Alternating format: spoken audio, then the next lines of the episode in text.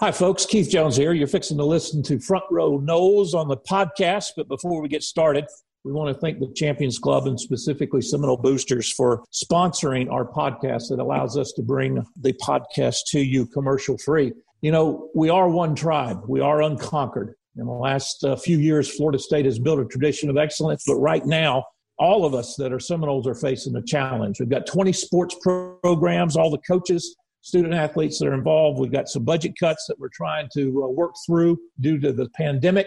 And right now, we need you in order to provide all of our teams and student athletes with the best possible opportunity for success. We need your help. We need you to join Seminole Boosters. We need to, to renew your membership. We need you to increase your contribution. We need you to consider making a gift. We don't talk heavy handed like this much, but this is the time to be a little heavy handed help us out, help Florida State out, help Florida State boosters out. And most of all, we want to continue to thank the boosters and specifically the Champions Club for sponsoring us and bringing Front Row Noles to you.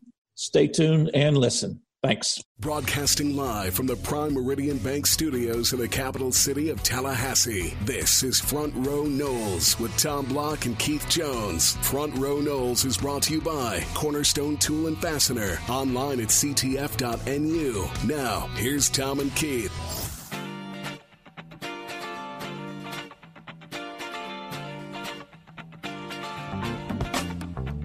Good day, everybody. Tom and KJ with you. Welcome to Front Row Noles.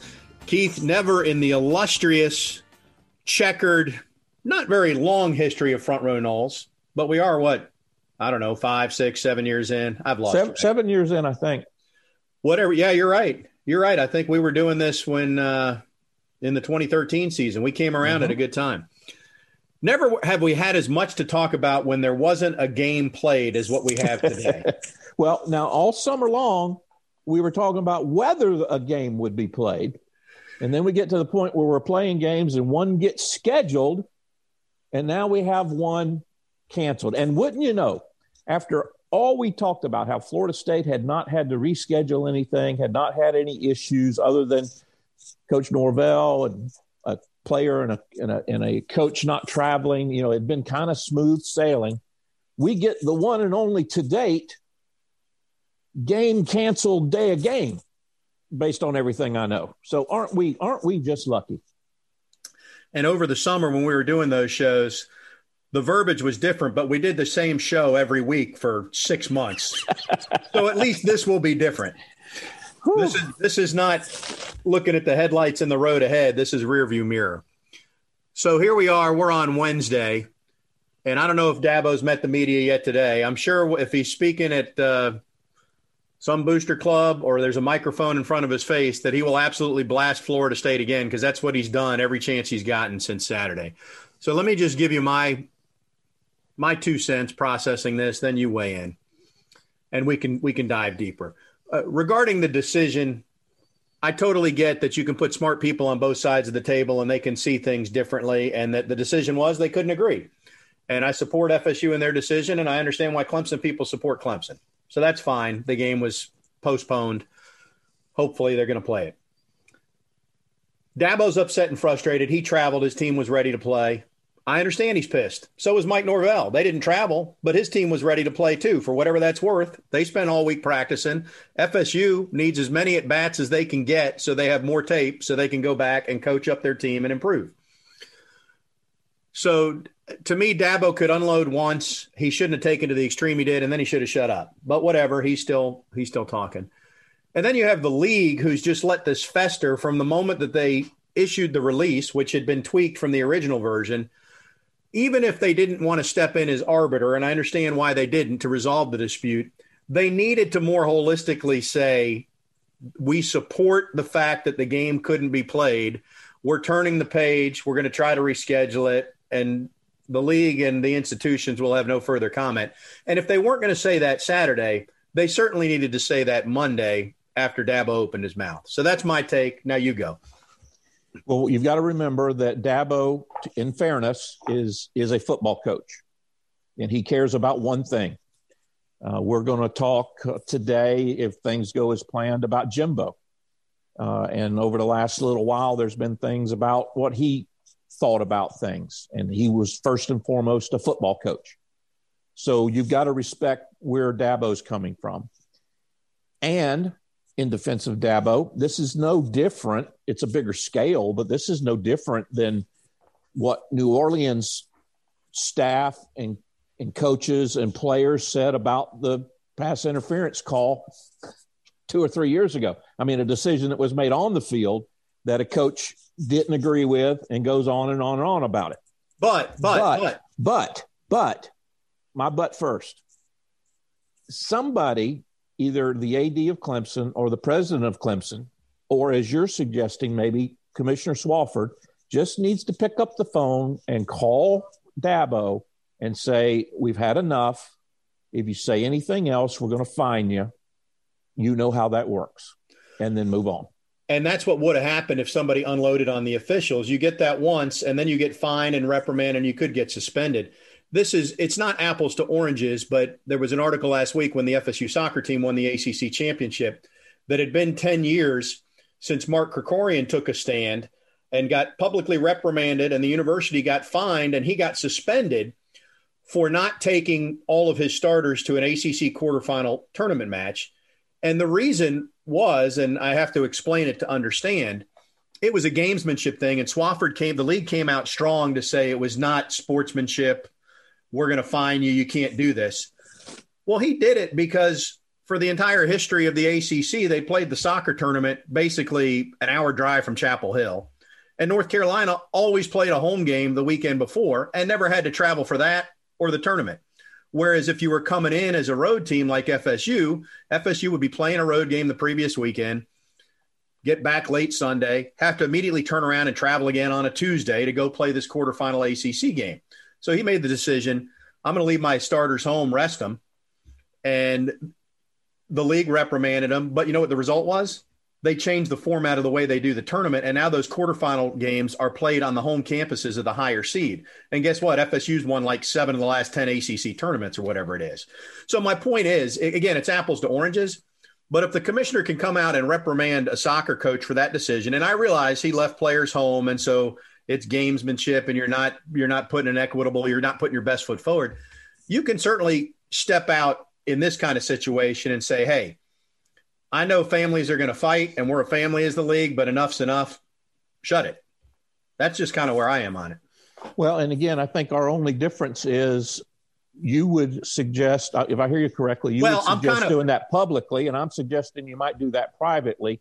Either way something should have and maybe will take place. And I discounted, and you're right. It should have started with Clemson's AD and president, but I'm just making the assumption that Dabo's so big at this point that nobody in Clemson, South Carolina, is going to tell Dabo what to do because that's what it feels like. And candidly, he's earned that right. I mean, I, I, I don't, I am not absolutely frustrated with Dabo Swinney and what he's done. I get it. It just got to end, and we got to move on. Yeah, the level of vitriol surprised me. My frustration is more at the league, as I've said. Going back to the COVID point, and again, not apples and oranges, but I'll bring Joe Burrow into it, the Bengals quarterback who just tore up his knee, and by all accounts, it's pretty bad. He tore everything. Yes, it is. Unfortunately for him, so, I feel so, so he's he's gotten an opinion already from the Bengals team doctor, I'm sure. But you're Joe Burrow. You're the number one pick. You've got a messed up knee. You're also going to go find the best knee surgeon in the country, and he's going to look at the pictures and there might be a third doctor, and you're going to take all those opinions, and one might say, you know what, we should do the surgery as soon as possible. And another might say, we need to do it after six weeks when the swelling's down. And ultimately, smart people will disagree on the best course of action, but Joe Burrow will make a decision. So I, I understand that Clemson feels that it followed the protocol that's in place, and Florida State feels it followed the protocol in place. To me, this this story should have been a turn the page. It's it's we're all disappointed we're not playing the game. Instead, it's just turned into uh, I, what it's done. Candidly, it has it has a, it, the, to the question is Clemson a Florida State rival? they are now. you get in that debate of well, Miami's a rival and Florida's a rival and Clemson, eh? No, they're a rival now. It, it well, has not only changed that, the dynamic of this rivalry for all time. Let me tell you something, and I'm serious. If they replay that game on the 12th of December, Tallahassee, Clemson, playing in Atlanta, I don't care. there's going to be an altercation amongst the players. There's going to be an altercation amongst the players. And it's the age old thing. The adults couldn't get their act together, and it's the children that'll end up responding. There's also going to be a really lopsided score on the scoreboard, most likely. But we knew that going in. I didn't even have to address that. You know, one thing we didn't say, and I feel like Mike Norvell and FSU doesn't need this said, there was absolutely zero percent chance that Florida State was trying to duck Clemson. Zero. Less Why? than zero. Less Why? than zero. If there's ever a program that needs snaps, live snaps, good on good, let's get some things on tape so we can instruct and teach from. You're exactly right. And not only that, when they started talking about the money, I went through the roof. Yeah. Because Florida State's going to lose somewhere, depending on who you talk to. Seven figures for sure. Yeah, well over a million dollars. I recognize Clemson lost 300,000, but FSU's going to lose well over a million. No, no, no, no, no, no. Not not only is FSU not going to make that, Keith, but they already paid for the food and whatever else you couldn't keep, and the police officers that were directing traffic. And so Florida State's already lost whatever it costs to, to execute a home game. Whatever that sunk cost is, is gone. You know. Well, I'm combining the two together. You're exactly right. Yeah. So my point is, Clemson spent nearly 300 to travel here. Florida State probably spent 300 grand for a game that wasn't played already, on top of the ticket revenue that they're not going to make. So and, and let's let's just think about this. I mean, the reality is, and we don't know for sure. I don't think Jordan Travis was going to be cleared to play last week. Now they had said game time decision, so maybe if the nine o'clock stuff and the game getting canceled doesn't happen, maybe they go out and test and say he can play. I think there's a pretty good chance Florida State went all last week knowing they were going to play their fourth string quarterback, Tate Rodemaker. And as far as I know, Wyatt Rector had moved back to quarterback to take some snaps as the emergency quarterback. And if they were going to go into the slaughter, so to speak, with that plan, and they were scared, they would have told the world that Tate Rodemaker had the sniffles on Monday and gotten found another way out of it. They were not trying to not play that game. They were taking the hand they were dealt. Here's our pieces, and we're putting them out there, and let's kick off and play. And and for the record, and I don't know if it's a hard and fast rule, but there are also protocols in there for exactly what you've talked about when you have a segment issue. In other words, I know for a fact that if you cannot dress more than if you can only if you can only dress seven or less offensive linemen, you're allowed not to play the game. Yeah. So the scenario when you look at quarterbacks may have been that Jordan Travis was available as an emergency quarterback. So you had two. But the reality is, based on what we're hearing, and Tate spoke to the media this week, and it seemed he got most of the first team reps. I think the reality is that game was Tate's last week. Now we don't know, and it's a moot point. The bigger point here is Florida State was not trying to duck Clemson. Florida State's all. been on the wrong end of a lot of lopsided games the last three or four years, and they'll show up every Saturday and play. The athletic department's in a tight financial situation. They're not looking to just miss out on million, $1.5 million paydays. Uh, they need the TV revenue, of which by not playing that game, I've seen the estimate that that's a two and a half million dollar unit that would come to the ACC to be split. I mean, there's there's every reason in the world that game needed to be played, save for concerns about COVID, and so that's why we are where we are. So here's what we'll do, Keith. Uh, we're going to bring in Andrea Adelson, who is ESPN college football and ACC writer, and she covered this story. Has a lot of really good backstory about it. She'll join us next segment. I know she and David Hale just wrote a really comprehensive piece about the overall state of FSU football, Jimbo to Willie to Coach Norvell. We're not going to talk with her about that. This is going to be really focused on. But we may that, cheat. We may get a little bit into it. We may get a little bit into it, but the, the primary reason of motivation is to talk about Dabo, the league, this game, and we'll do that next when we continue. Andrea Adelson from ESPN joins us on Front Row Noles.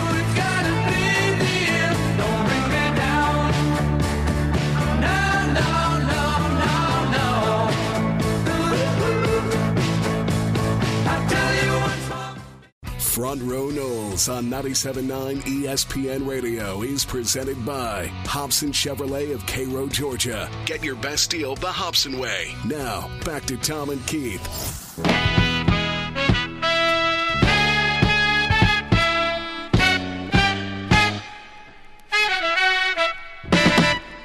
Welcome back to Front Row Noles. Tom and KJ with you, and we'll open up the Earl Bacon Agency hotline, the Earl Bacon Agency ensuring your future together.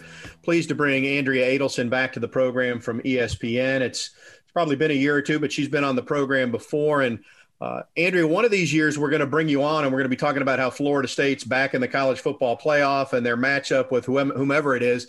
Unfortunately, this is not that day, and uh, it's good to see you first of all as we're recording via Zoom, and thank you for your time. I, I wanted your perspective. Uh, you and David Hale have done a lot on Florida State here the last couple of weeks, but particularly with the Clemson game. And I can just give you. I know Keith and I are the homers here, so I'll I'll give you my my short take on it. In a nutshell, is I think it's reasonable that both medical sides could see it differently, and it's disappointing the game wasn't played. Uh, I, I, can't figure out for the life of me why Dabo just wants to continue to pour jet fuel on this. Again, I'm the FSU guy. And then I'm really disappointed that the league did not step in and, and be more vocal on this both ways. Just tell both schools to pipe down and let's turn the page on it. So that's sort of my my opinion. I, would like yours on now that you, this thing is played out. So before the season started, this was set up to work where the medical staffs would get together the morning before the game and would have to agree that it was safe to play. Everybody knew the rules going into this, that both medical sides were going to have to sign off on it. And everybody knew there was going to be a possibility somewhere out there that a game might get pushed off the morning of kickoff if the medical sides could not agree. And the reason it was designed this way is because the ACC and the presidents felt the only people who could make decisions about games were the doctors. They didn't want coaches involved. They didn't want athletic directors involved for this reason, because of the accusations that would follow about gamesmanship. And was somebody holding something back? Or did they not want to play us for X, Y, or Z reason? They felt the doctors would be best served to make that decision. Now, Clearly, the Florida State doctors and the Clemson doctors disagreed on what was safe. Clemson felt it followed all protocols. Clemson says that it kept the symptomatic player away from practice, that he was not symptomatic when he got on the airplane. Florida State believes otherwise based on the conversations the doctors had. And that's where the difference of opinion came. I also am disappointed in the direction Dabo decided to go with this because he and Mike Norvell were on the coaches subcommittee for coronavirus in the preseason where they could talk about their concerns and bring them to the athletic directors. Both of them were intimately involved in trying to figure out what are the best protocols here. Everybody agreed to these rules. And now suddenly Dabo feels, well, these rules aren't good enough anymore, and I'm going to go ahead on the attack when his team is the one that had a player test positive for coronavirus. And let me just add, at the beginning of the coronavirus, one of their best players, Xavier Thomas, got tested and turned positive. He had major lung issues that were prolonged for months and months. So, if anybody should know the dangers of coronavirus and the potential for problems, it should be Dabo because he's dealt with that firsthand on his team. I thought it was a bad look. I thought it was bad form. I know that he wears his heart on his sleeve and that he's passionate. And I don't think there's any place right now for accusations when everybody's trying to do what they feel keeps their players healthy and safe. As for the ACC, I talked to Commissioner John Swofford. He said he has spoken to both school presidents, both athletic directors, and he was hopeful that everyone could put this behind them. But then Dabo continues to speak out. And I don't know if it's because Dabo has a lot of power there and nobody can really talk to him and he's just going to say what he wants and it doesn't matter what the AD and the president say. But I'm really hopeful that now that it's midweek everyone can put this behind them and that these teams will potentially be able to play. Andrea, one of the stories that uh, rumors, one of the rumors that is out there that I don't know whether you know about or not is that Dabo allowed either some or all of his team to go home during their bye week. Florida State did not allow their kids to go home during bye week, and that somehow became a friction uh, involved. True or not true, don't know. Clemson did allow its. Up, oh, she just froze up on us. Welcome to Zoom. So hopefully she'll jump back in here um, momentarily. We're talking with Andrea Adelson from from ESPN, who has uh, done a lot on Florida State's uh, watch here of late, including uh, writing a long article with David Hale about sort of the end of the Jimbo era and how Florida State got to the situation it's in. That's not the purpose of our interview right now. And uh, Andrea is still frozen as we're recording via Zoom. Keith, I'll expound on that though while we wait for this to technology to come back. Uh, both bye weeks that FSU had, Florida State did schedule practices on Friday and Saturday, and it was so that players would not go home where they might be more susceptible to pick up COVID, not through intentional uh, malfeasance, just through the fact that you're around other people and you don't know it, and now you bring it back. So, um, and I can't speak to what Clemson did. Obviously, Andrea before she she broke up, and she's going to have to rejoin the Zoom here, and she's coming back in. Um, you know that was Clemson's situation, so that was part of the friction point. And Andrea, with technology 2020, we're still going and up, and now you're locking up again. So I don't know what's going on here. Keith, is there something you want to add on that? We'll see if she unfreezes here.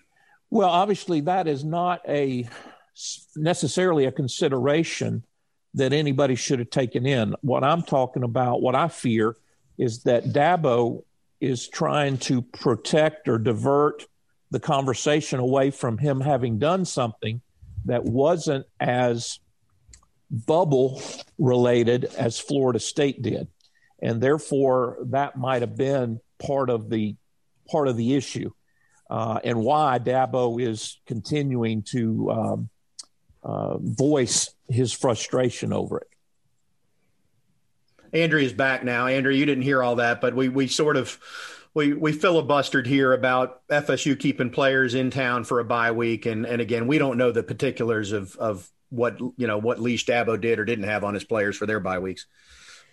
Yeah, uh, sorry, my internet connection, I guess, was on the fritz there for a minute. But essentially, the problem here is that schools are going about the way they're handling their players and their protocols in a different way. So Clemson allowed their players to go home on the off week. Florida State did not. I've heard from other schools that have kept their players there. Others who have said, look, I'm not going to tell my players they have to stay here and be under lock and key. They need to be able to make the right choices. So when you're in a situation where one school is doing this, this school is doing that, a third school is doing it a different way, you're going to run into issues like what we saw this past weekend. Beyond all that, the contact trace protocols, which is another part of this we haven't even talked about, the ACC left that up to the schools, the campus officials, and local municipalities to figure out okay, how should we apply the contact tracing rules for the football teams? So Clemson's viewing it one way, Florida State's viewing it another way. Symptomatic players, what to do with a symptomatic player? That's another issue that came into play here. Florida State has been very cautious with what to do with symptomatic players. They did not allow James Blackman to travel a few weeks ago to Louisville, an assistant coach, because they had sim- they showed symptoms, they were negative the whole time, they were being cautious. In another instance, Florida State flew two symptomatic players separately to a road game, so they weren't with the team to await the Friday test results. So I think that the, the key here is how did Clemson treat the symptomatic player? Clemson says one thing, don't know which side of this is has all the accurate information. And the, the player was on the team airplane. We have seen several instances this season where where there was team spread because there was a player who was unknowingly positive on the team airplane. Happened to Florida, it happened to Baylor, and it happened to a couple of other teams. In fact, I know of one ACC team that proactively decided to push off one of their games because they were going to have to get on an airplane. They had a couple positives and they were worried about further spread on the plane. So, having said all of that, you can see why there's disagreement among the doctors because you already disagree about how you're handling the protocols. Florida State has been cautious in their approach. Clemson feels they're following all the protocols based on what the ACC Medical Advisory Group has said. Both sides have a claim here. And that's why you have the disagreement. Moving it past Dabo because who knows how much he's going to continue to speak about this. Are you surprised that the ACC, that Commissioner Swofford, who's in his last year, was not more forceful sooner? Because honestly, the comments he made to you, which were great, those could have been placed in the release on Saturday morning, and certainly they could have released something on Monday after Dabo exploded on Sunday. It, uh, it credit to you, but it shouldn't have taken you to circulate his comments. Is my two cents. I agree with you on that. I think part of the issue here was the wording of the statement that came out on Saturday that basically said the medical advisors couldn't come to an agreement. It was the first and only release in which a, ACC game was put off that did not say coronavirus issues for X team, Y team, or both teams. That's what set alarm bells ringing. And that's what gave Clemson the opportunity to start spinning the narrative before Florida State had a chance. And Florida State was in a difficult situation because it wasn't a positive on their team. So Florida State didn't feel as if it could be vocal about what was happening because they weren't going to talk about another player that was not on their team. They wanted Clemson to be more transparent about it. And Clemson didn't want to be because Clemson wanted to play the game. Clemson's doctor said we can play the game. So they blamed Florida State because the Florida State doctor said no. And they continue to maintain that, that they followed the protocols and their doctors felt it was safe to play. I asked John Swofford about this. What could the league do? What could the league have done here to, to resolve this dispute? And he said, We're not going to force anyone to play a game if they don't want to play a game. That, that's the bottom line here. We knew there might be the potential for disagreement. But we're not going to sit here and say, Florida State, you got to play this game. Or, you know, let's say Clemson didn't want to play. Clemson, you got to play this game. And it didn't seem as though he thought the ACC could do much of anything, at least on Saturday, which I disagree with because this became a mess when there was a void in that press release, when there was a vacuum in the explanation for why this happened and you started to see a lot of the blame going to Florida State. And the ACC prides itself on being a league where it's gentlemanly and collegial and everyone gets along. And they're not like those guys at the SEC who like to throw dirt at each other. Well, this was a situation where it was handled poorly. The dirt started to fly, and nobody in the league felt as if they needed to say something. And I don't know if that's because, you know, football coaches have become l- larger than life in a lot of instances. And Clemson wields a lot of power in this conference right now because of the success they've had and who Dabo is. But I do feel as if the league should have been more vocal about this situation and explained it more clearly so that it wasn't up to sources on each side to argue their case. Andrea, have you seen the story? I believe it was in the Democrat that the press release that went out was a revised press release. The original script allegedly had some little clearer language that got signed off on and then it got changed and it got released. I was told that happened on Saturday. Um, I, uh, someone put in a, a Freedom of Information Act request to get the emails from President Thrasher and some of the other Florida State administrators on Saturday. And so, what I was told, it, w- it bore out on those emails, and that was clearly in there. And again, that's at the heart of this dispute because Florida State felt that it was being blamed for its doctors believing there was some risk to playing this game, even though it was Clemson that traveled with a player who eventually tested positive for coronavirus. And my biggest complaint in all of this is when Dabo said this is not a COVID issue. That that really bothered me. You can defend your team, you can defend your protocols, and I know that Dabo is going to take up for his players. I know everybody wanted to play. They were there, they were at breakfast. I know that it's extremely frustrating and disappointing. But when you have a player who's tested positive on your team, you can't say it wasn't a COVID issue. There is so much about coronavirus that we still don't know, even though we've been going through this now since February. How can anybody sit there and say there's no risk? I, I'm not a doctor, so I don't know. But I feel anybody ha- who has coronavirus, there's some kind of risk for transmission.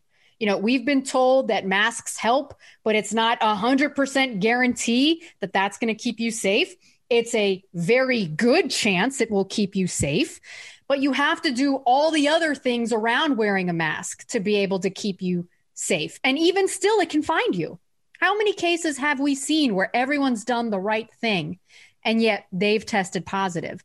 So for me, this virus is, there's just still so much about it that we don't know.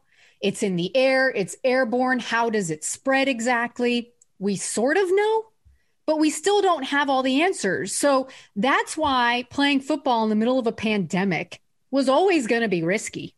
And that's why there remains risk involved anytime you have got a player or a coach who's tested positive.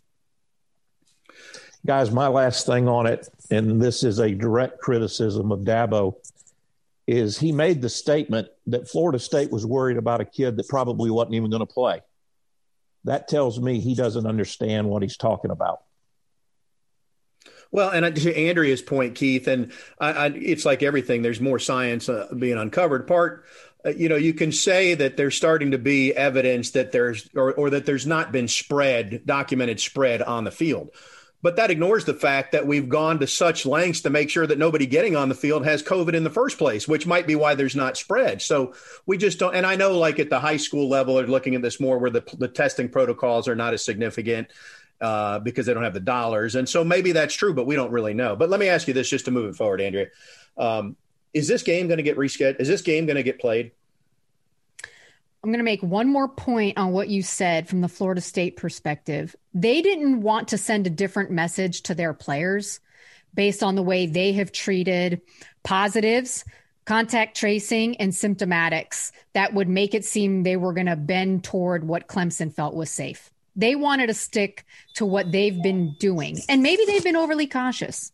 But the fact is, Florida State has felt good about these protocols and they didn't want to waver in any direction. Now, for whether this game is going to be played, I don't know. Clemson's preference is to see whether they can play these next two games home game against Pitt, then Virginia Tech. Virginia Tech is a closer trip for them. Pitt is obviously a home game. And as we saw last weekend, you never know whether these games are going to be played until they actually kick off. So let's say something comes up and they cannot play one of these two games. Their preference would be to reschedule Pitt or Virginia Tech. If they get these two games in as scheduled this weekend and December 5th for Virginia Tech, then the question becomes Clemson wants an open date. If they win these two, they're in the ACC championship game. Does the ACC make Clemson come back to Tallahassee to play this game? And that is the question I don't have an answer to right now. I asked John Swofford, is this game going to be rescheduled? And he said, I'm hopeful they'll be able to play. But of course, in typical John Swofford fashion, it, no definitive answer there and just trying to play both sides of it because he needs to keep both constituents happy. So they're talking about it. But for me, I think it's a wait and see approach about what happens the next two weekends and whether they'll they'll need this game to be rescheduled. And one other complicating factor is right now Notre Dame is scheduled to play on the 12th. And if those are the two teams in the ACC championship, do you let Clemson have a bye week and make Notre Dame play? Well, and if I'm Notre Dame, I, if, if they don't make Clemson come back to FSU and I'm Notre Dame, I'm saying, well, we're not going to Wake. What are you going to kick us out of the league? I mean, uh, there's a hand to play for Notre Dame there too. Absolutely. And I talked to some folks to Clemson about that. They want that open date. And they know that Notre Dame is scheduled to play Wake Forest, but that game doesn't have to happen. The ACC can very easily say, you know what? Uh, we're just going to let this one go so both teams can have an open date. So there's still a lot involved in this. Obviously, we need to see what happens with Notre Dame and Clemson the next two weeks to see if they both are able to clinch a spot in the ACC championship game. And then we'll see whether the power of Notre Dame and Clemson and that name brand and who they are and what they're going to mean for the league in terms of playoff potential possibility will allow them to play December 12th or just say, you know what, you guys just take that week off so you can get ready for the ACC championship game. Adrian, one other point I want to go back to that and then stretch that into that excellent article, excellent article that you and David did.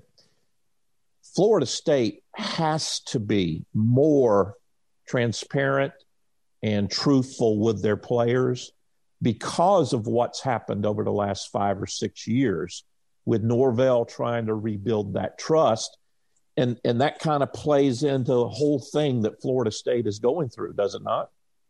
Oh, absolutely. And I think that's why Florida State's protocols right now maybe are more aggressive than Clemson's because there were some trust issues back in August about coronavirus and about the testing protocols. And Mike Norvell was called out for that. And then Mike Norvell tests positive. So he's had his own experience going through the coronavirus. He's heard from players who were not happy about the transparency and what was happening with the coronavirus. And he fixed it. He worked to fix it. And it might be more stringent, but they feel what they're doing is working right now. And the trust issue is so important. It is so important. When I talked to Mike Norvell for the story, just looking in depth at what's happened to the program the last six years, the thing that struck me the most in his comments when I asked him, what, what shape was the locker room in when you got here? And he used the word delicate. And there's a reason he used the word delicate. These players have now had a third coach in four years. Some of them have had a fourth coordinator in four years, and they don't know who to trust because they haven't had anybody to trust. They haven't had anybody to believe in them because it's a revolving door inside the coaching office. So that's one aspect of it. And from the administration side, and I heard from some players and from former officials at Florida State, the players see when other schools are getting bells and whistles and lots of things. And the Florida State players are told, well, no, we can't make this upgrade in nutrition, for example, because we just we're not able to do that. We've had some setbacks. And they ask, well, why does my buddy at this school get this? And how come I don't get that here? Those are questions that have come up the last few years. And a lot of that is a lack in trust in the administration as well to give them all the resources that they need to be the best football players that they can be. So I know Mike is working really hard to change that. What I think is a positive moving forward is Mike learning some really hard lessons about communicating and understanding that it's going to take some time to gain the player's trust, but also making sure that everybody there is on the same page from the president from the athletic director and from the new head of Seminole Boosters, Michael Alford, so that everyone can work together, pull in the same direction. The communication is all the same from everybody. You're not hearing something from this guy, the other guy, the third guy.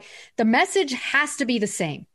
And when the message is the same and you yourself are the same every day, then you can start to build back some of that trust with your players. And then you'll start to see a turnaround. Andrea Adelson from ESPN. We could pick your brain longer, but uh, it, it's we genuinely appreciate your time and your perspective. I mean, we know we're Florida State guys, and we see it from up close. So it's always nice to to get perspective that sees the whole league, covers all of college football. Uh, this too shall pass, I suppose. Uh, it's one of my biggest frustrations in college football is that there's not a commissioner and something somebody that would make some rules so we don't go through this. But it is what it is. Thank you for your time and the work you do. We appreciate it. Thanks for having me and happy Thanksgiving, guys. To happy you too. We'll step aside too. and come back with more front row Noles right after this.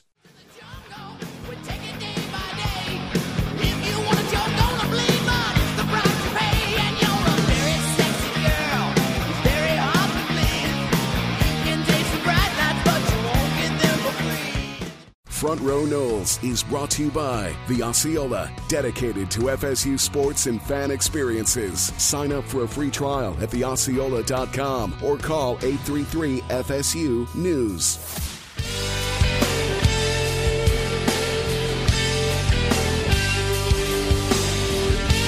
Back on Front Row Noles, Tom and KJ. Thanks, thanks to Andrea. So You know, Keith, I, I like I always talk about us being homers, and we, you know, we're inside the program.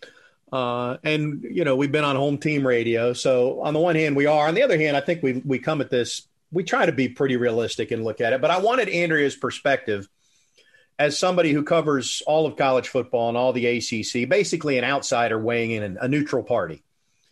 And uh, I think she's where we are on this. I mean, was that your takeaway with this?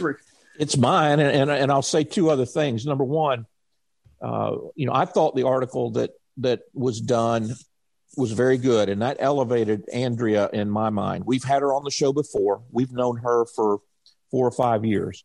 The more I see her work, the more I talk to her, the more impressed I become with her. And I think the rest of the world is seeing that too, to the point that, you know, when she says she has a conversation with John Swofford, she's, I think, reached the point where Swofford is going to be candid with her. He's not going to give her the proverbial coach speak that he might at a press conference or something.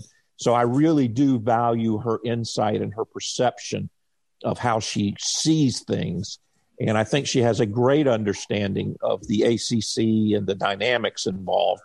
Um, so yeah, I, I, I, I think the world of her, and I think the world of her work, and I think her insight is spot on. So really good reporting on that, and we'll just see if this game ultimately gets played. Uh, going back to the sort of the end of our conversation there, Keith, and I'm being serious. If I'm Notre Dame, if the ACC says Clemson doesn't have to come to FSU, why in the world would Notre Dame go to Wake Forest? Well, there's two parts to that. Number one, the the the uh, factual part. If you're not making Clemson play, why do we have to play? That then that's a legitimate argument. But the sub part of that, or the secondary part of that, is if Notre Dame doesn't play Wake, that's not part of the NBC contract. That's a part of the ESPN contract.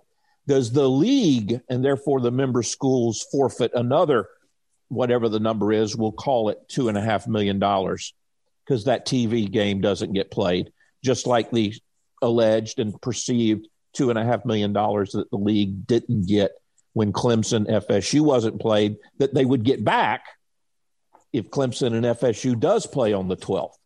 So what that's a 5 million dollar swing in order to protect having two teams get the bye week before the championship game. One of the teams, by the way, is not a permanent member of the ACC.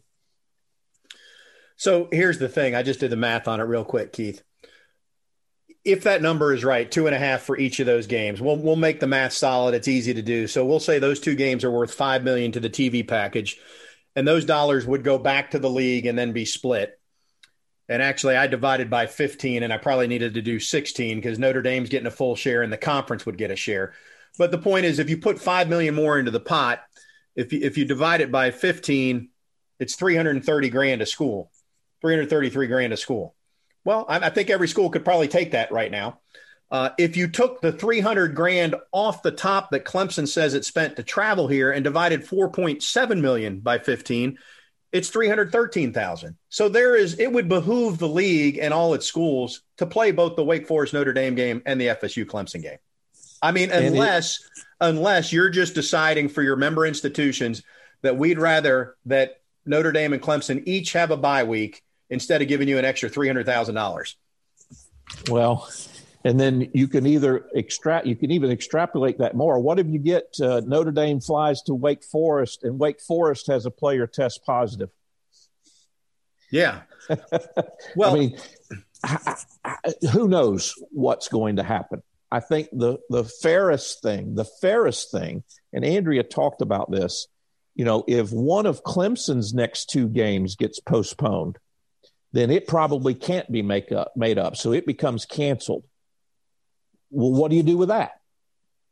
And et cetera, et cetera, et cetera. So there's going to be some interest there because the potential to be some interesting scenarios in the next couple of weeks moving yeah, forward. I, I think what Clemson has done by being so vocal and over the top on this is they have planted the seed that if and when the game's rescheduled, the league is going to pay for their travel back. It just feels like. I mean, because they're out here saying, well, we don't want to lose a home game against Pitt. Well, how is the league supposed to say if, if the Pitt game didn't get played this week, how does the league give preference or deference to Clemson and say, well, we're going to give you back your home game so you can make your money, but Florida State, we're not going to give you back what would have been your biggest revenue game of the year. Well, and that also leads to another point that you've made repeatedly, which I think is fair. At some juncture this year, next year, five years from now, the league is going to have to come to grips with the disparity in the travel budgets for the quote unquote furthest away teams, to use a good Southern term, like Miami, like Florida State, and find a mechanism to uh, make that more equitable.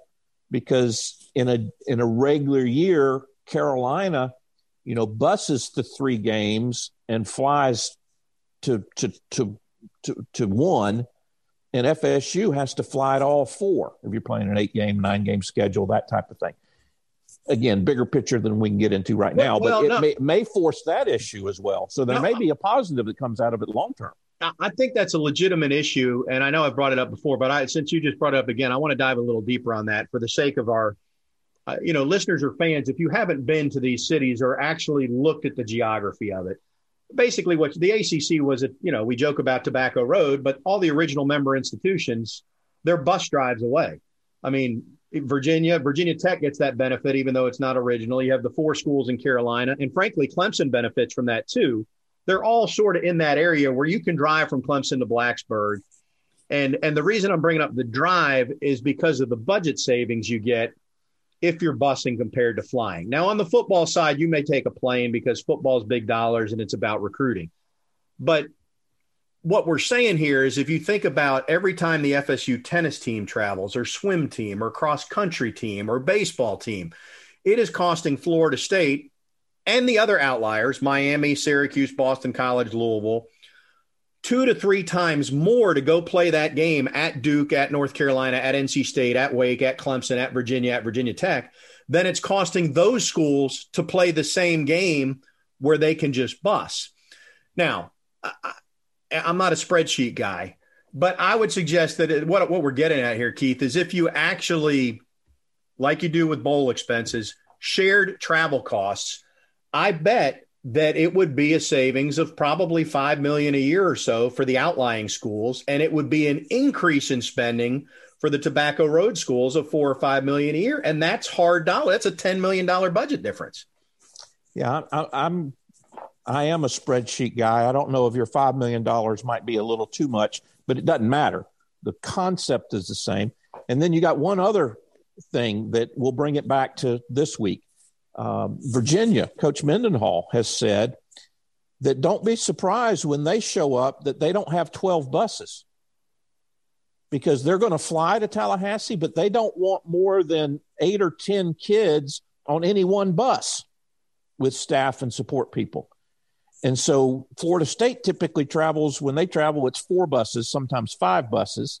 Virginia might have 12 buses. Agreed. They're only going from the airport to the hotel, hotel to the stadium, stadium back to the airport.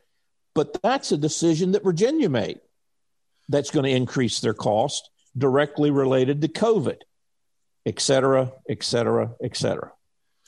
Yeah, and Clemson had said they had nine buses last week. So that's expenses that lots of schools are incurring. Yeah, and you're right it, it might not be a $5 million number, whatever it is. The point is, if you're on Tobacco Road, you're spending less to travel and compete in college Agreed. athletics Agreed. than the outlying schools. And now the dynamic that's changed, and, and we can continue this conversation in the next segment. The dynamic that has changed with the expansion of the ACC is that forever and ever, especially when FSU was the ninth school in a nine member league, you had eight good old boys who had been in the league from the start and one outsider. Now you have as many outsiders, if you will, in the league as you do insiders. And so you can get a more equitable vote or have a, a, more balanced conversation, I think. I see you want to weigh in. Let's take a break and we'll come back and do our last segment. This is Front Row Noles.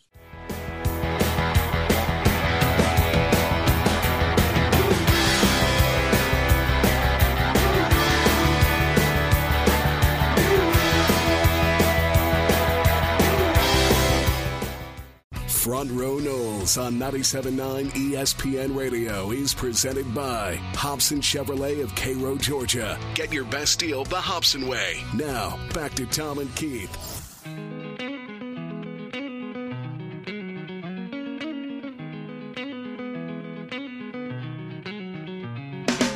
Back on front row Noles. All right, Keith, I cut you short there about the insiders no, no, no. versus outsiders. Well, that is a fair statement, but then it is also complicated by the fact that you've tra- you've changed the structure of authority in the ACC. Because now, you know, it used to be most of the decisions were made at the athletic director's level. And now with the newly constituted board, the decisions are made at the presidential level. So not only do you have more schools and the good old boys, if we can use that term, uh, their power is diluted. You're now having decisions made by people that don't have only athletics in mind. And they're making decisions based on what's good for the institution.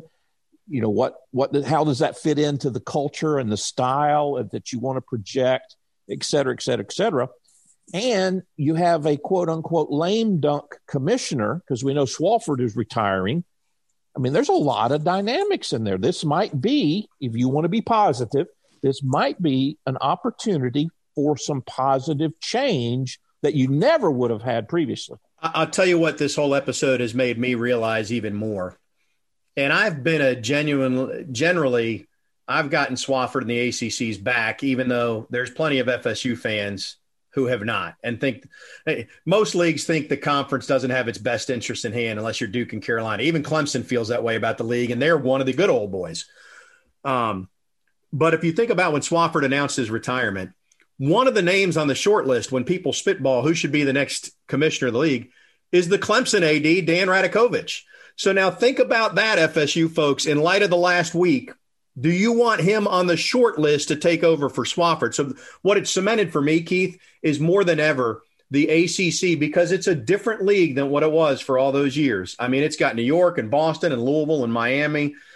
Uh, you know, all the footprints, the whole Northeast, and I mean the whole East Coast. The ACC to me needs somebody who doesn't have a prior affiliation. It needs a big, a big time national name. Doesn't even have to come from traditional college athletics. We've talked about this before. It can be sports marketing, it can be professional sports. I guess what I'm saying, it needs more vision than what you're going to get if you go back and get somebody who just had worked their way through up the ACC and into a, a conference school. My opinion.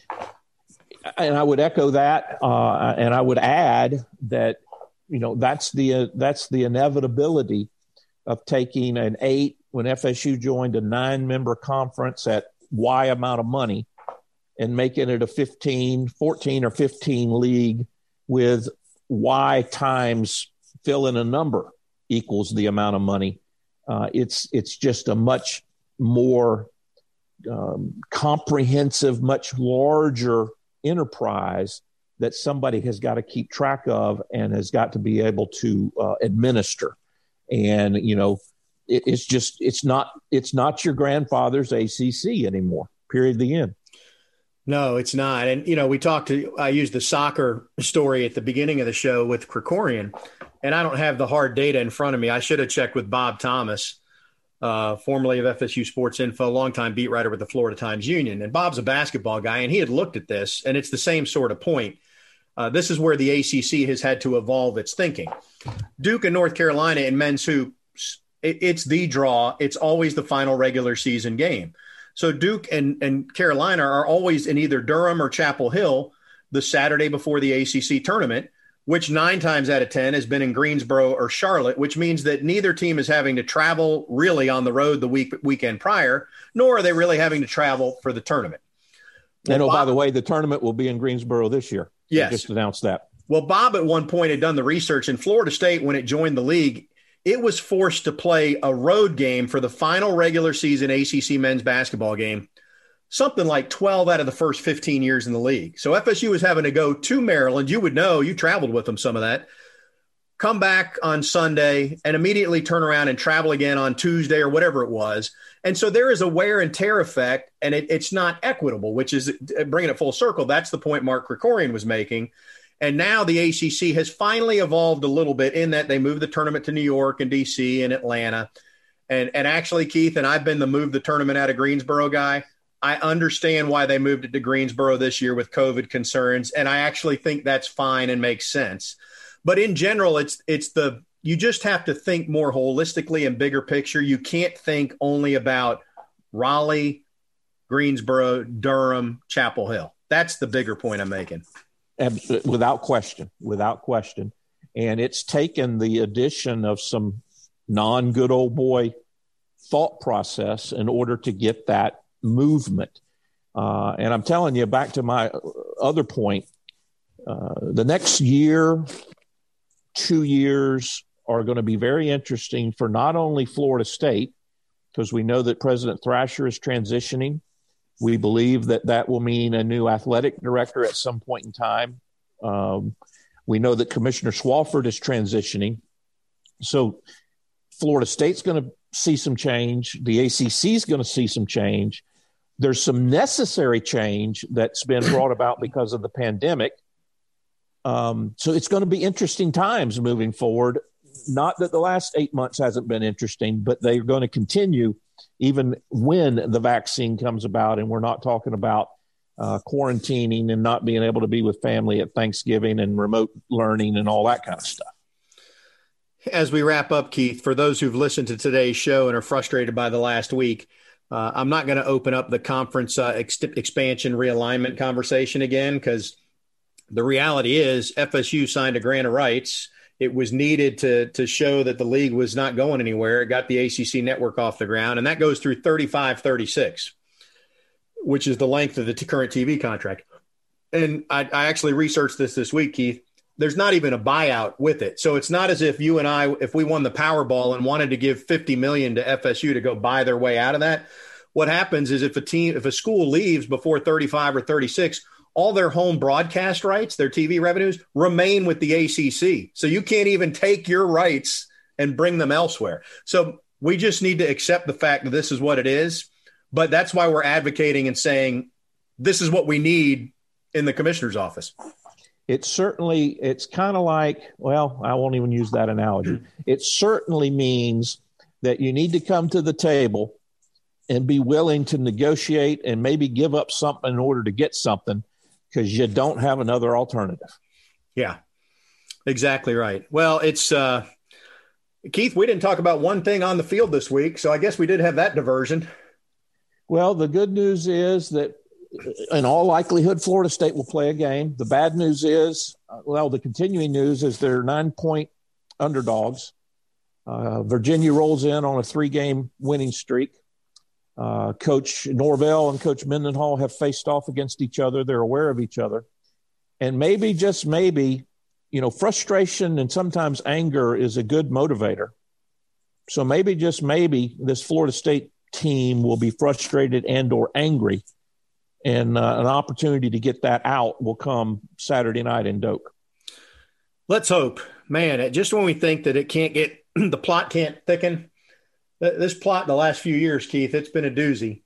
Uh, I'm looking forward to getting to the end, or at least uh, feeling like we've turned the corner. I, I do think this. I, I, saw a lot of people talk about how this whole the whole happenings of the last week has really united or reunited the FSU family. And so maybe maybe we'll put this as a marker in the sand, the day that we went from the last few years and we started climbing back up the other way, if that makes sense. Well, you know, we talked uh, as we wrap up. We talked three or four years uh, weeks ago, three or four weeks ago, where in a very candid moment, Coach Norvell had basically said, "I'm paraphrasing here." But had basically said that you know we've got to reach rock bottom before we can turn back up and we may not be there yet. And that was three or four weeks ago. Maybe this is rock bottom, and now the recovery begins. Keith, have a happy Thanksgiving. To same you to you, and, and same to our listeners. Family. Yeah, uh, you and and uh, and Laura and your your guys, uh, and to our listeners, happy Thanksgiving. We do have plenty, despite everything that's going on. We do have plenty to be thankful for. Uh, we need to be smart in our uh, gatherings with our family. Uh, but we need to enjoy some time with our family, and I'm looking forward to it. Next week, by the way, a little bit of a tease. Jerry Kutz will join us, and it will be a deep dive about the big ESPN article, sort of how FSU got to where it is right now. And, and Jerry's got perspective, given where he worked, that uh, the rest of us can't even offer. So it'll be a great conversation, and uh, we look forward to that next week. Until then, happy Thanksgiving. We'll talk to you next Wednesday. He's Keith. I'm Tom. So long.